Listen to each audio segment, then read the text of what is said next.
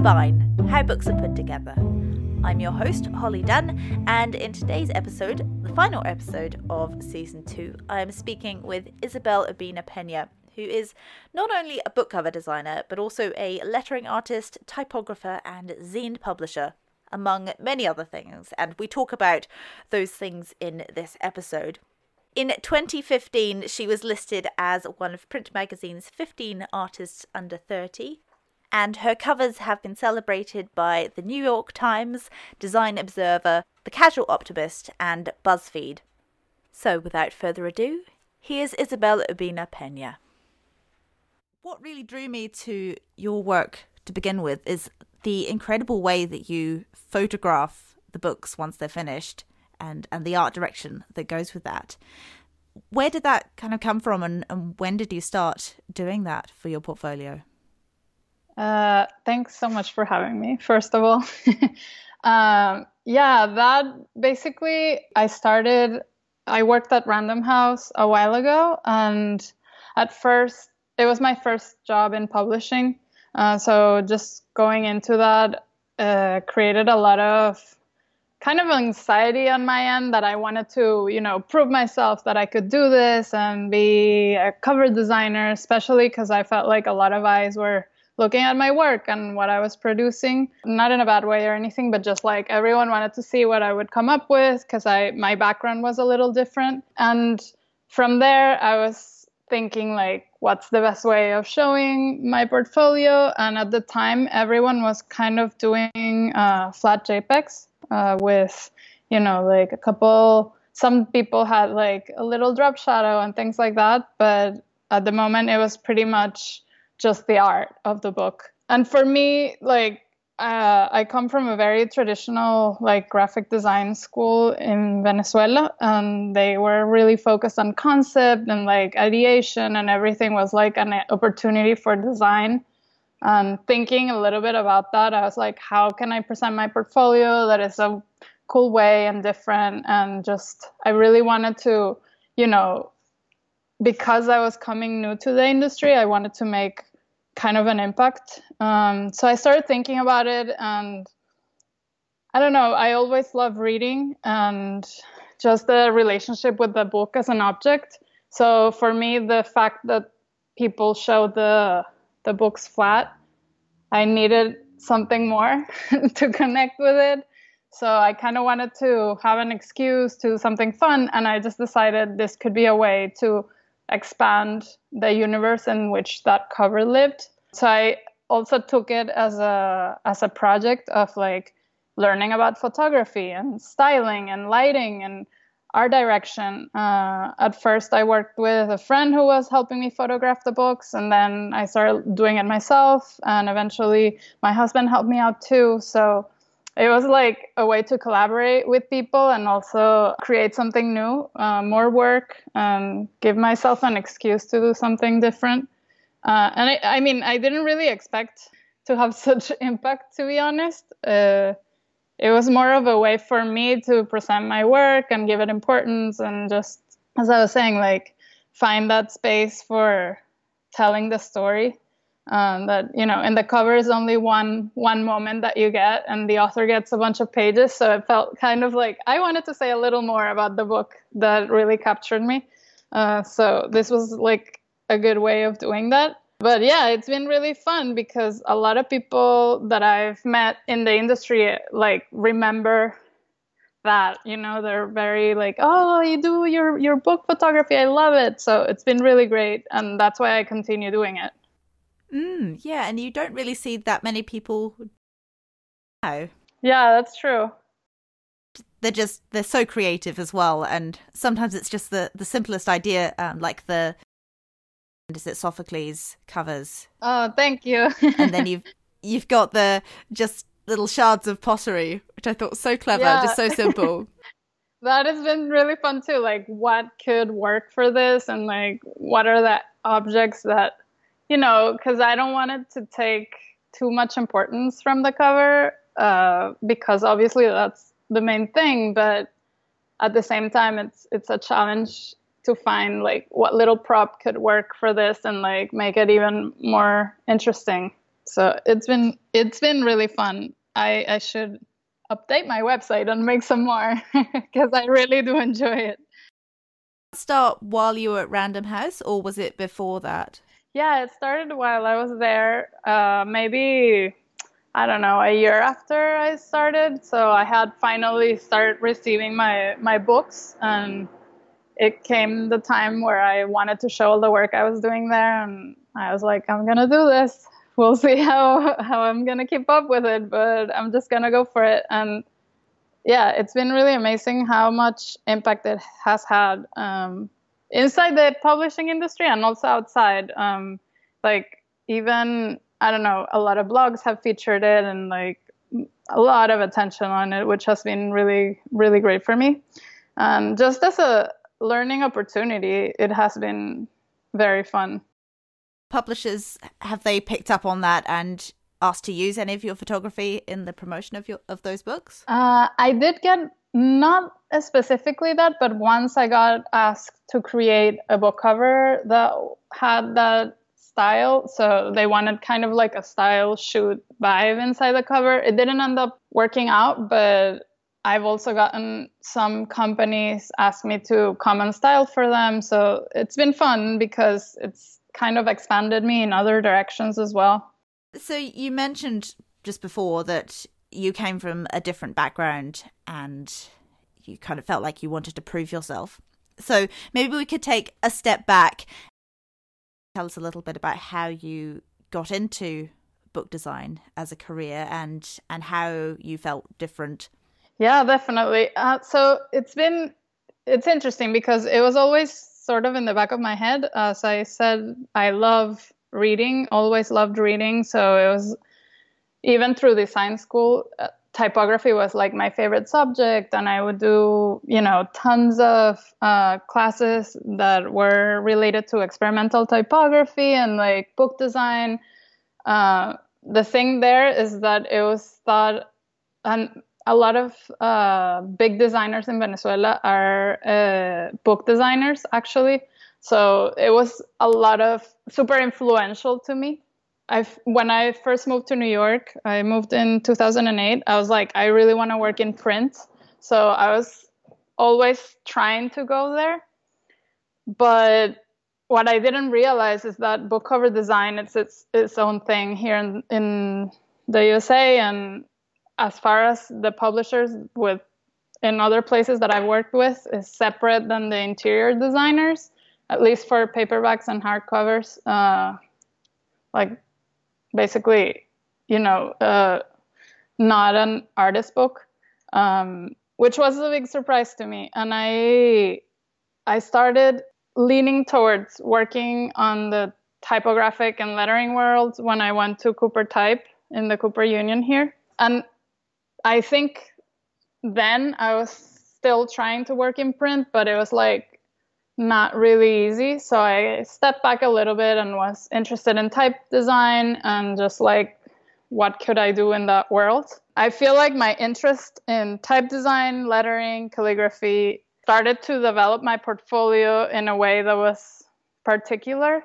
And I the way I found the job at Random House was so random. Um, this guy from my I TA'd in Cooper after I finished the program, and this guy was uh, a student there, and he worked at Random House, and he was leaving, and he posted on Twitter that they were looking for people, and posted the email of the art director, and I just emailed, like basically cold emailed the art director without even mentioning his name or anything.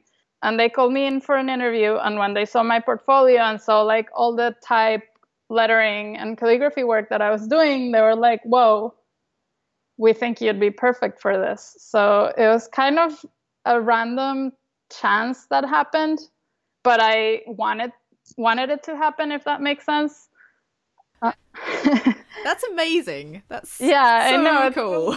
Yeah, it's so weird, and I I feel like most of my really significant jobs have been like Twitter found or something, which I'm like I can't even believe that, you know.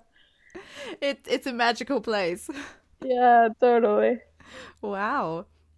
Um. So differ in, in Venezuela from, from in the US? I feel like the the the focus is very much like artist books there. Um, there is there is editorial and like book cover design, but not as much as here. You know, like if you design a book, it's gonna be like the full book.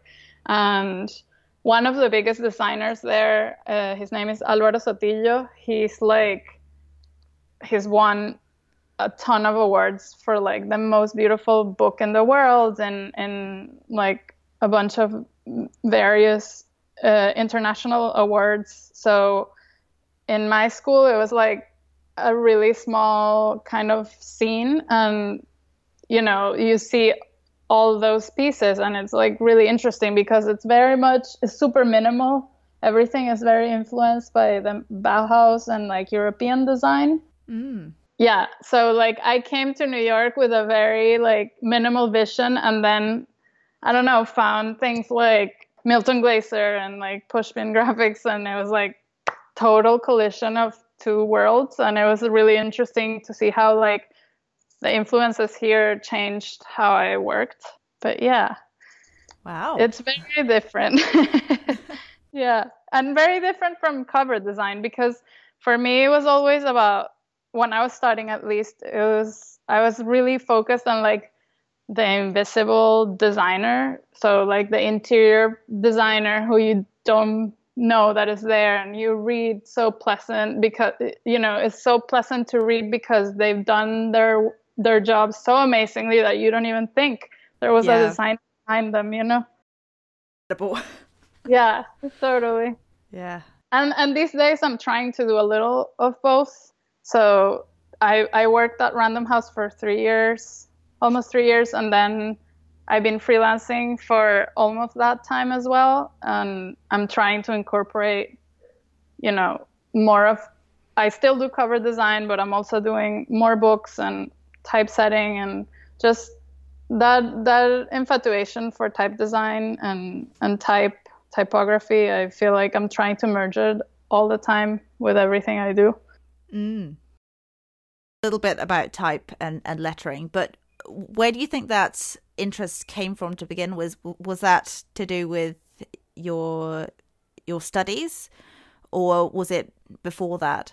Yeah, I think that, and also like I had when I was a child, I I read a lot. My dad, he was like, no, no Nintendos for you. So I, I used a lot, like I used to read a lot, uh, and that just kind of carried through and also when I was a teenager, I did some graffiti, and that was also like fun and like a way of expression for me. And I think that's where I like to experiment so much with type and calligraphy and lettering, um, and just see how far you can push that.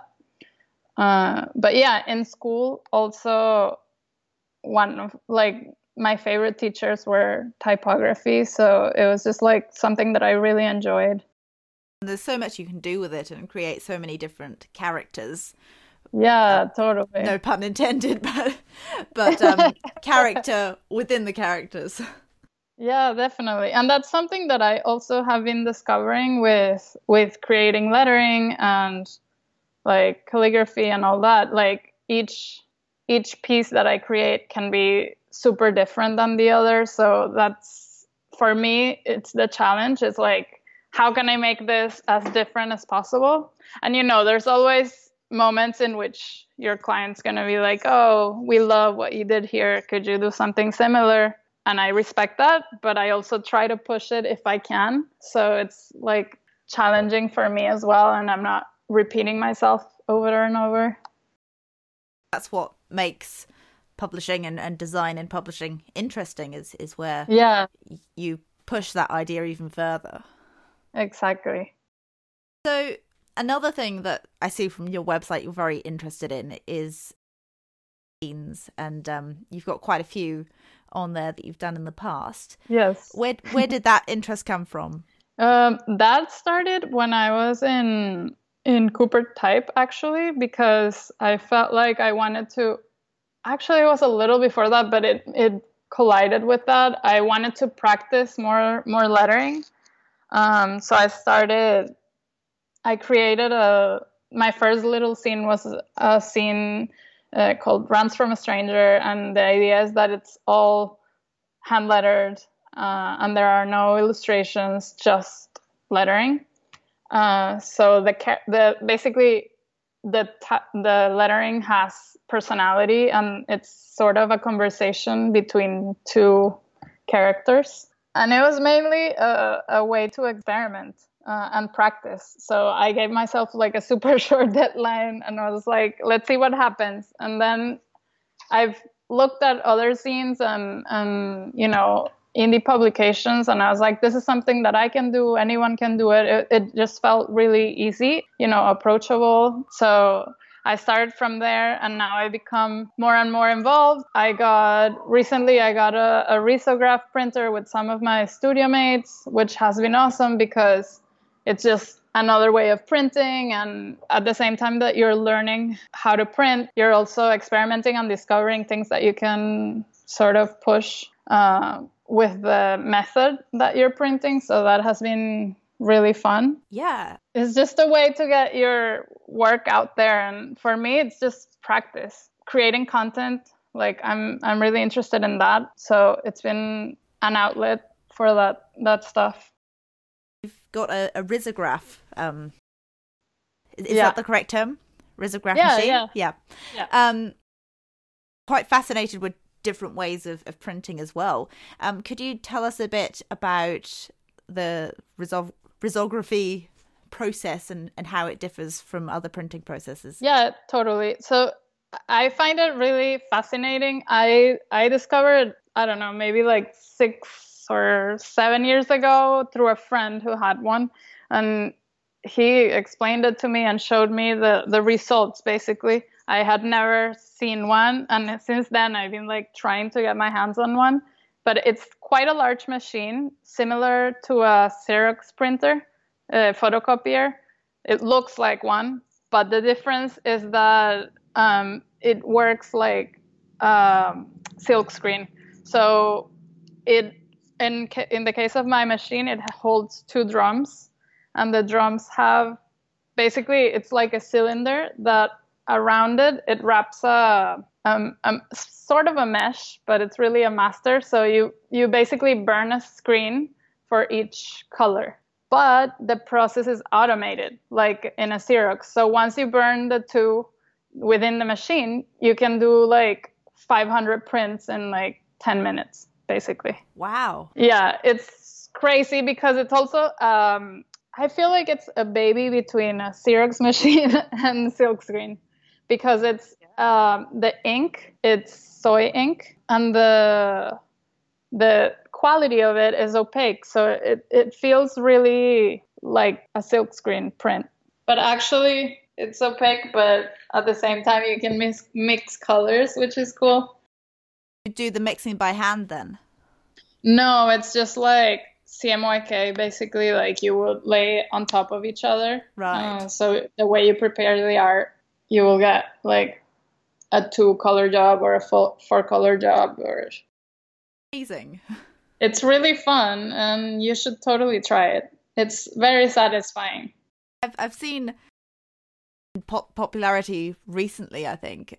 There are a few books out about it. Yeah it's so interesting because it's it's such a big machine. Um i always wanted it and it was like i didn't even realize how much space it takes but each color requires a drum basically. So if you want to have, you know, four colors, you need four drums. If you want to have six colors, you need six drums and so forth. So on and so forth. And they're quite big. They're like maybe, I don't know, 30 centimeters in diameter. So it's kind of crazy. yeah. Oh wow. But it's it's really great you go into quite a lot of detail on your website about the different papers and printing processes that you use for each of the different zines. Could you tell us a bit about how the paper changes the the outcome? Yeah, I mean, I feel like it's more about the experience of, you know, the reader, let's say. So, I feel like there's quite a big following of zines and and printed ephemera out there, so people want to know like what what they're gonna get kind of thing. So for me, it's important to explain. Oh, this is a thin paper. You know, it's something that actually has more tooth to it, or even if the quality doesn't change radically.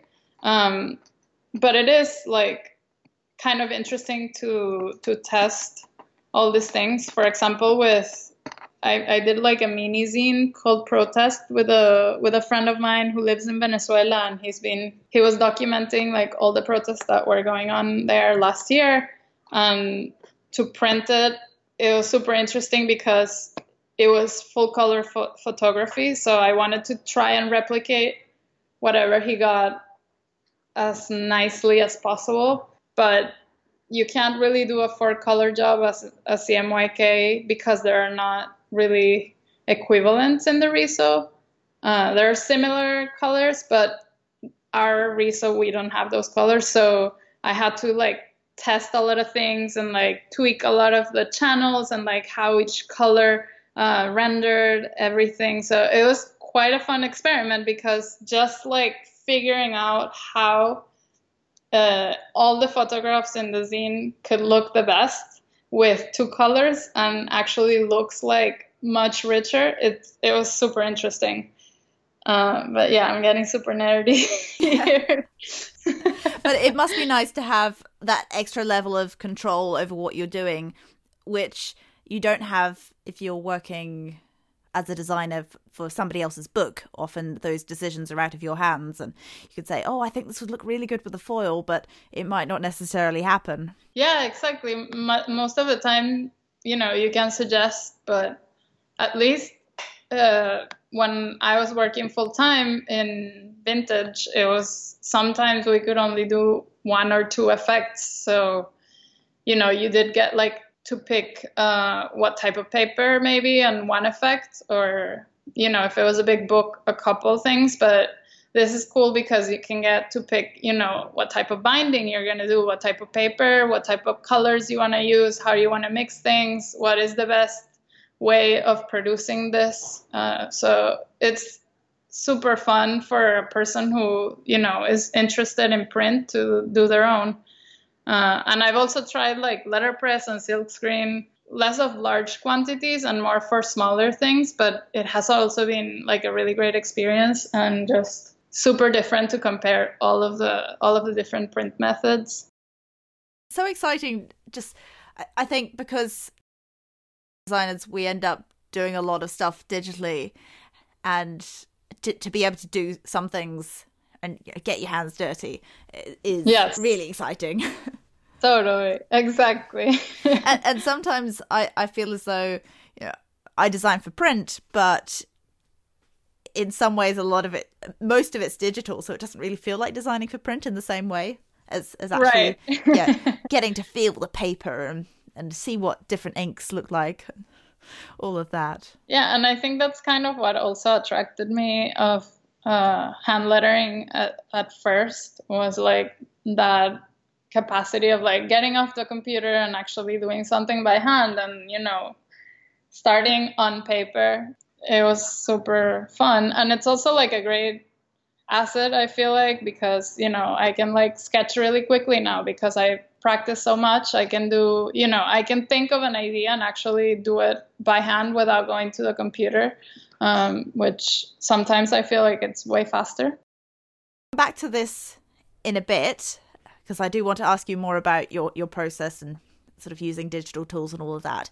But I did want to ask, um, while we're on the subject of zines, mm-hmm. your a lot of your zines are to do with politics and protest, and uh, I was interested in the relationship between those because zines have a, a, a very politically charged um, go alongside politics. Yeah, definitely. Interested in in your relationship between the two and feel less helpless in in the in the face of political change that you don't necessarily have much say in.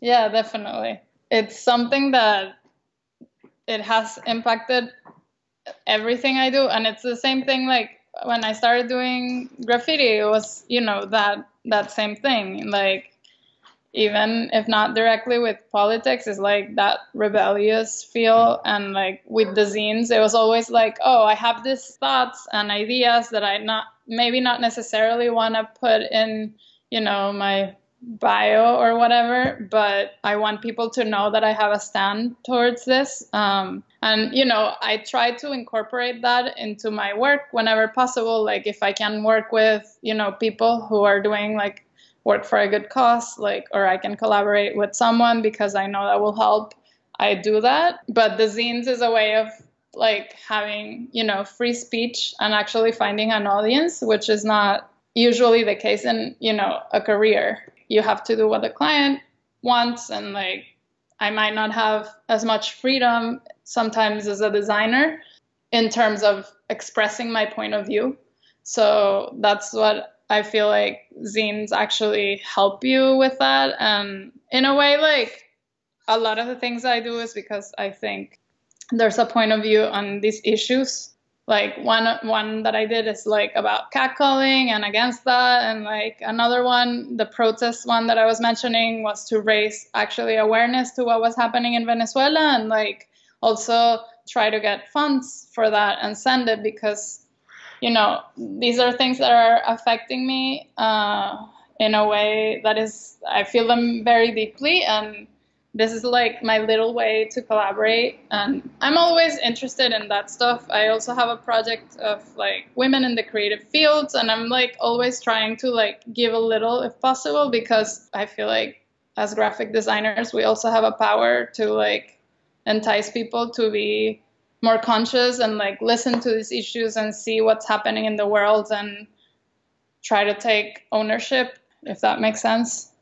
Definitely you know, I, I feel as though it's easy to feel very powerless in the well the current political climate. And um, yeah i think it's it's wonderful what you're doing and and actually using the tools that you have and and having a voice in that. Because I, I i often feel as though i should be doing more but i'm not quite sure how to do that.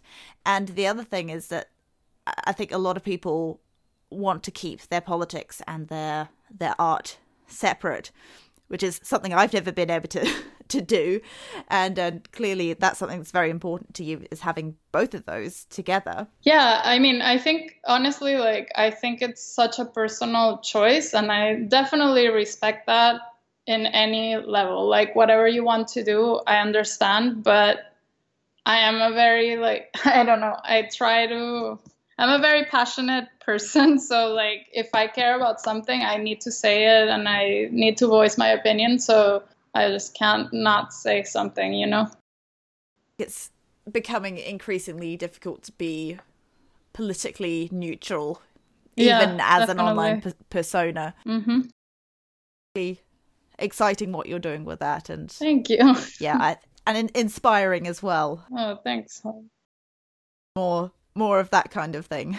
Well, I think you find that, you know, you find, like you're saying, this is a way for me also to express, like, my, when I feel like I have nothing that I can do, I do this, and then I feel a little less, a little empowered, let's say. Um, so it's just like a way to feel like you're trying to move forward and bring awareness at least to your little circle, you know? Yeah, yeah, definitely.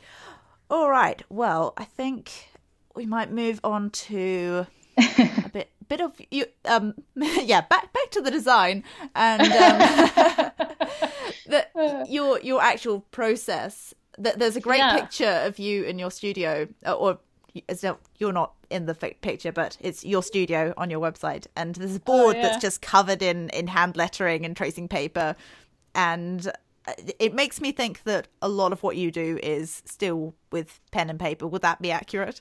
Yeah, that's semi accurate. Like, I try as much as I can. Now, I have to say, I bought an iPad recently. it's a slippery slope. yeah. I was going on a trip and I was like, I need to take work with me. And I just wanted to, you know, not take my computer. So it seemed like a, a good option and it's been really fun to experiment with. I I wouldn't change it yet because I feel like there's a lot of what I do that has to do with the the tool that I grab, and that's why I try like every time I sit with a project, I'll you know I'll try a different brush or I'll take a different marker or a different uh, uh, pencil or you know like experiment with that stuff because I feel like that also will give me a bunch of new rules uh, when creating letters. So I I really enjoy that part, uh, and I think the iPad is wonderful, but you can't change the tool. Like even if you have like digital brushes, it's not the same thing. Like sometimes with just grabbing, you know, a different brush, you will have a an error that will become the main thing that you can actually explode in the in the final piece. So that's why I really like and enjoy like drawing and, and like painting my hand and like just sitting in, in my desk and like trying trying different tools. But yeah, I I I have to say that my process is, is quite different every time. Like I I if I know that I want to do like a finished piece of lettering, most likely I will like draw some some little thumbnails and like in pencil I will draw some thumbnails and then like pick a few that are working and then enlarge that and later on ink it when I feel like it's ready. And most of the, most of the lettering, properly lettering that I do is colorize in the computer. So I ink it in black and then I, I colorize and texture in the computer, so digitally. Yeah, I feel like if I want to experiment with like calligraphy or handwriting, it will be like paper and tools and maybe color directly and see what happens. I think there's a danger of if you switch to digital, just going with digital because it's easier and quicker, but then you do miss out on so much of that other stuff. Yeah, at some point I felt like I think I was before Cooper Type, I was mostly working in the computer, and I felt like I don't know, my stuff was all files, you know, like a, a digital file, and there was like all like this tangible thing, like nothing was tangible, you know, and like I think about now like for example when i started doing the zines i did that by hand. So i actually have those like original ink drawings and it's so nice to have something actually physical that you can like hold on to and look at it in you know 5 years 10 years or whatever. And just like even look at your evolution versus something that becomes so intangible you know mm. it's like a, a photo album versus a whole lot of files and, and pictures on a computer, I guess. Exactly. yeah, and I find that that's always the most exciting part of the process is when you get something back, you know, when you've got something printed and it's a physical object. But if you're working with the analog tools, then you've got that connection with it throughout the whole process. Yeah, definitely. And there's something so for me like there's a moment in time like my favorite one of my favorite moments is like the pencil sketch. Like there's a warmth to it that even when the final is final it's like it's become something else you know? But there's like a warmth in the pencil that it just like came directly from your hand and it's really special i feel like. Like i have tons of pencil sketches that i'm like i'm a hoarder. I can't get rid of these so do you work in sketchbooks or on loose pieces of paper I, I work in, in loose pieces of paper mostly, and that's because I was pretty insecure with my drawing when I started. And one of my teachers was like, just do loose paper. If you don't like it, throw it away. And I was like, that's amazing. You're so right. Like, you're taking off the pressure of this having to be like a final amazing art. Yeah. It just stuck with me. Like, now I just I have loose of loose sheets of paper everywhere. It's kind of insane. I I could potentially like do sketches by now, but I don't know. There's something I like about it. And you can eventually like do things like that you know like you can put them in a in a board and look at them and like have them be the ones that you're working on things that are relevant it just has like that connection to the tangible thing that I, I really like. Do you have some kind of filing system for your old work? Well, it's not really a great system, but I do like I do pin them all together and like kind of do envelopes whenever I'm done with a few projects. So I have like not super organized, but like if you go into sort of by years, I have like, you know, a bunch of pinned covers. So you basically see like clipped groups and you can see like the evolution because because I do work a lot with tracing paper, so it's like kind of layering the drawings. So sometimes it's just like a skeleton of the letters and then like you get to the final. So it's pretty cool to see like what changed and how did that evolve through through the the drawing process. Yeah. Definitely something that's interesting to to look back on. Yeah. Maybe a few years down the line. Definitely. Uh, so, in your bio, you say that you focus on books, lettering, typeface design, and experimental handwriting. I was wondering what you mean by experimental handwriting and how it differs from your lettering process. Uh, that's a good question. um, so that's kind of for the all my all my type nerds out there. yeah. Uh, so basically, like it's just there's a lot of resurgence of of lettering and calligraphy and all that stuff now. So people interexchange what is what um, I do a lot of handwriting in my work, and basically it's just writing. Um, I call it experimental because I use different tools, but it differs from lettering because lettering is actually drawing a letter. So from the outside, you know, the outline of the letter to filling in a letter, which is quite different than, than writing it. Um, at the same time, it's different than calligraphy because with calligraphy, you're doing like a specific tool that you grab in a certain way at a very specific angle and you repeat the movements uh, and the strokes are constructed in an order. So it's just a way of like trying to be proper, really. Yeah. Uh, yeah.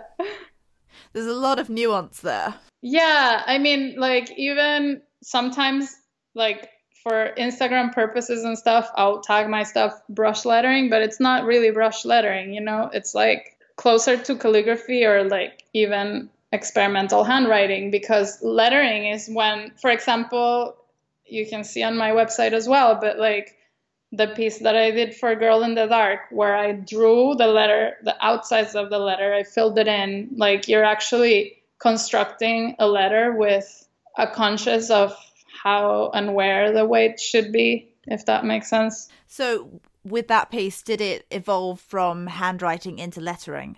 Uh, no, not really. I went. I I knew that this was a very weird case in which I knew that I wanted to do that. I think that I might be wrong because this was like maybe two years, not more, even like five years ago or something. But I think that was the only cover I presented. And usually I do a, few and I explore a lot. But for this book, I had like kind of this specific idea and I just went directly to lettering because I felt like it was the right choice. But this is like an exception. uh, could you tell us a bit about that book and, and the plot of it so that yeah we can yeah better understand how that cover links to Definitely. it. And if, if you're not if you haven't got uh, Isabel's, uh, I'm, I'm talking to the listeners now. if you haven't got Isabel's uh, portfolio open, then I'd highly recommend that or, or, going to her Instagram. That will all be in the show notes. But this is going to make a lot more sense if you're actually looking at them or know what we're talking about. um, so basically, this book is, is a memoir, and is this this girl, this woman who she's she becomes allergic to the light. Uh, so she has to live in a house that is dark and she can't have any light come in because it really like actually like itches and hurts. And this is like a true story. So it was pretty moving and it's a beautiful Wow. book. Yeah, it's super, really amazing. Uh, and it's her basically her survival story through this journey. And she writes about it in the dark and then she has someone come in to help her piece it together and, and transcribe it.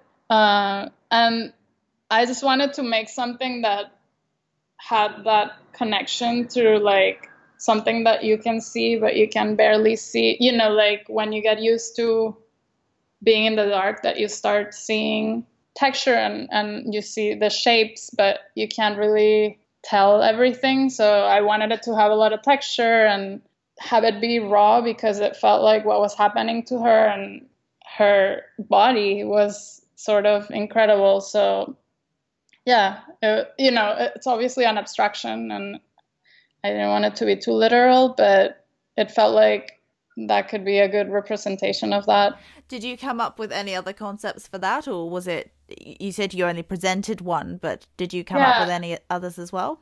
I tried some other things, but I felt like this was pretty strong, and I just ended up showing this, and that was it. like the the UK cover is pretty beautiful. Yeah. Um, I really liked it, and I felt like it did, it did its job uh, quite quite well.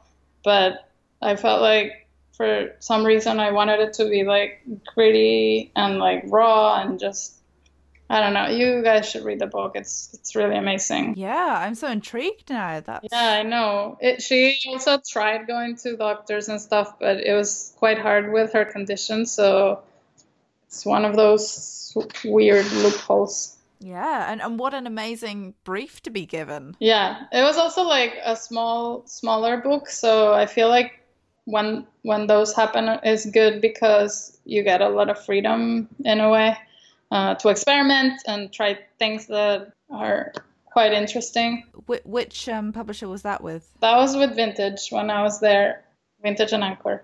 Well, I've got a few others here that I, I really like the covers of, and I wanted to talk about those ones because I particularly like them. But if there are any others that that you especially want to talk about, do shout. um, but the the ones that really struck me to begin with were the, the Greek ones that you've got. So the Iliad, the Odyssey, and Philoctetes Yeah. and of course the way that you've presented them as well is is fantastic Thanks. with the the shards of pottery um but yeah how do you approach something that is so ancient and has been covered so many times but needs a revamp for the modern world This was kind of a weird brief because we started by knowing that we were doing Philoctetes and maybe the other two, and actually the other two ended up being quite problematic. But thinking about that, I started thinking that I wanted to. I mean, I did research, of course, and I started leaning into, you know, just looking at like Greek uh, pottery and like painting and stuff. And I wanted to do something that had that quality of being like very graphic and still captivating. And it's obviously a really interesting challenge because it's like you're saying, you know, it's been done and redone so many times. Uh, but it feels like, in a way, you can't escape, escape that connection with the history that it has and the time period in this case is really important. So it felt like that connection had to be there. So I decided I would give myself like a limitation of colors and yeah, just have like it be like the main thing would be the illustration, but the typeface would be or the lettering, sorry, would be kind of connected to like all the inscriptions and like rock carving and uh, you know ancient writing. So just from there i started doing a lot of research and i kind of came up with this sort of illustration style for this. But it was interesting because once we finished those it turned out that the Iliad and the Odyssey had the manuscripts and the original, the originals basically, uh, which weren't digitized, burned down with with Random House in the 50s or something. So we can't really publish them. ah So it was like very crazy. Right. So we finished them, and it was like, okay, I guess we're only doing Philoctetes. And then from there, um, the same uh, translator did the All That You've Seen Here Is God and the Theater of War. So those, because I already had set the style, it was like, okay, we're just gonna continue with this. And with the Theater of War, it was interesting because there was already a hardcover, which in the other two it was directly paperback. It was like a vintage originals. So the Theater of War was designed by by Oliver Munday, who was working at Knopf at the same time that I was there. So they wanted to adapt that that cover, but because I have done the other ones that were related and it's the same um, translator, we decided the best way was to like sort of create a co cover like collaborate with his illustration, uh, his photographic illustration, and my type treatment. So we merged the two together, and that's what we came up with. Like I kept his color palette and his illustration, and added like the same type treatment to link the two. Yeah, and it still has that kind of shape with the type that you've got on on the others. Yeah, exactly. Yeah, exactly. I think that's such an effective cover. Thank you. Flipping through your portfolio here, we've got so many wonderful covers. Um, All Our Names, which is a, a very simple cover, Mm-hmm. but so effective. And I absolutely love the way you've styled this with the chalk. Thank you. Again, so simple, but so effective.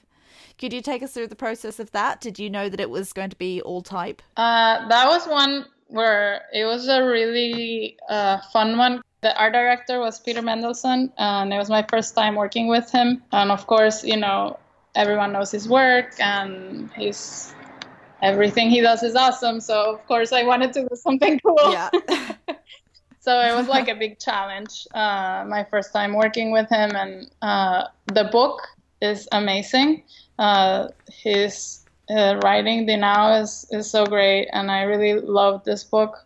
Uh, so it was like a lot of exploration there. I tried some illustrated things, and I tried some photography things, but this was like I was I was feeling like this was it, but at the same time I was like it's black and white. Like it's so simple it cannot be the solution, you know? Like it was also one of my first I think it was my second cover for Knopf, which was also like a big deal. And I was just like, Peter, here are the options. this one is I really like this one, but I don't know. What do you think? And he was like, Oh my god, I wish I had designed this. And I was like, Ah, okay, Oh! thank you. it was really like a good moment, and like all that, like the talk that we had was really cool, and like we were debating because the there was one illustrated uh, version that I had done that was like the face of the character, but it was I, I don't know how to explain it. It was kind of like in parts, and it was really interesting too. But at the end, we decided we were only going to show that and see how it would go, which is quite different also as an approach to vintage, which in which we usually show more than one option to the editors. Uh, and he was like, "No, let's just show this one. I think it's gonna work." yeah. And yeah everyone it was very unanimous. And it was pretty cool because the writer the author actually uh, wrote me an email saying thank you and everything. And it was like one of the few times that authors have reached out. Yeah, that's really special. yeah it was pretty cool. And also i feel like I don't know. This is one of the cases that I would call like experimental handwriting because obviously it's not, you know, the usual way you would handwrite something, but I did a bunch of tests and stuff until I came up with this. It was really interesting, you know, and a lot of the decisions are obviously like very thought through, like the two colors and like how um, the the spacing is not right and all those things were like okay i need to do this to make it work so it was it looks like very simple but it had a lot of thought behind it which was like for me one of the best challenges you know when you get the result is like, oh yeah, this was it. Yes, it's, it's difficult because you, when you're doing something like this, you want it to look spontaneous and handwritten, but at the same time, you can't because it needs to be perfect.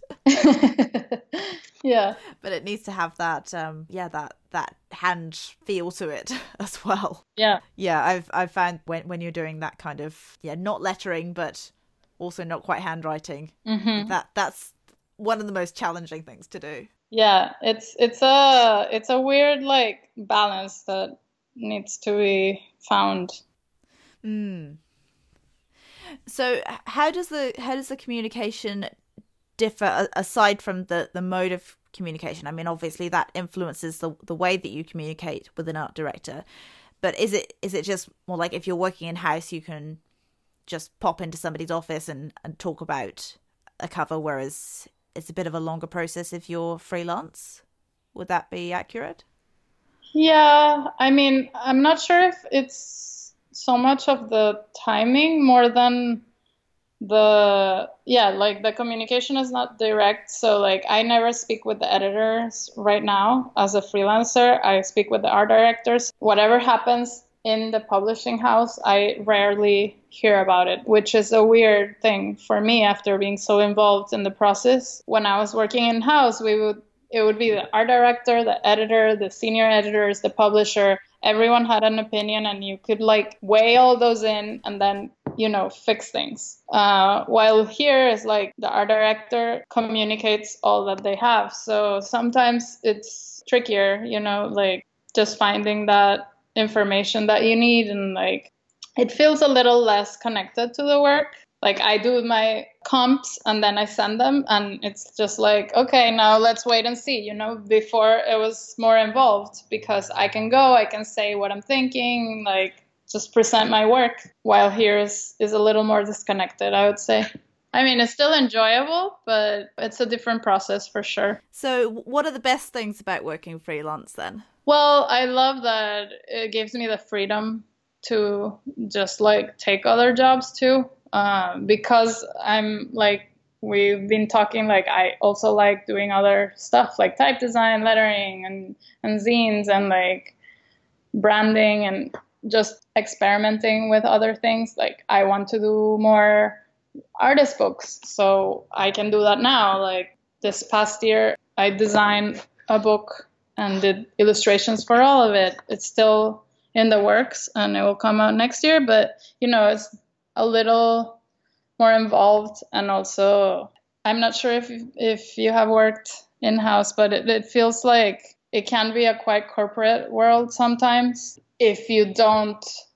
stay somewhere for 10 years, it's hard to move up. And I don't know. I'm quite ambitious. I like challenges. So for me, it's really important to be able to like manage a bigger project or like do something that is actually making me try to figure it out. And after a while in house, it, it felt like I needed a change. Like I needed, you know, to be challenged and like a change of pace. And uh, I mean, also the reality of the freelance money, it's like quite different um, which I mean, don't get me wrong, I will do many things for the love of art, but like at some point, it's just like if I can do the same amount of work and take half of the year of vacation, why not? You know, like sometimes it felt like I was there just just waiting for books. You know, like there was not a lot going on. For example, between lists, and it felt like oh, I could work on other stuff. You know.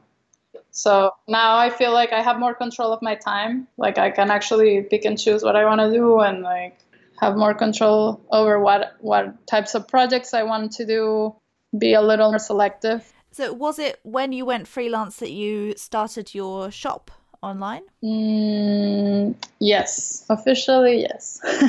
like I had been, you know, selling the zines here and there, but yeah, the shop is kind of something that I, I've been creating things. So at some point I was like, oh, I have all these things and you know, I'm doing zine fests and taking it to stores, but it would make a lot more sense to just have them online in one place. So do you still go to um, markets and and places to sell in person as well? Yeah, I, uh, as much as I can. Uh, I did a bunch uh, last year.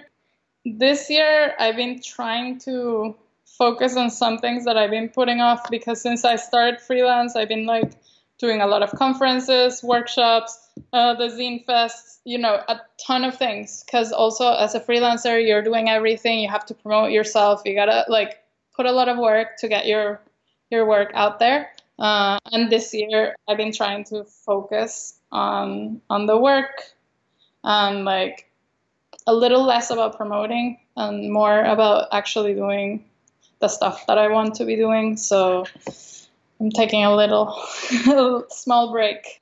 But I hope to be back soon because it's such a fun. Those are the things that I like the most. Uh, you know, like having people take the zines and like read them in front of me and like crack up. That's just like, oh, I love this. You know, this is what I'm doing this content for because it's actually getting to people and like finding an audience and just like finding people who think alike. Um, it's just quite awesome.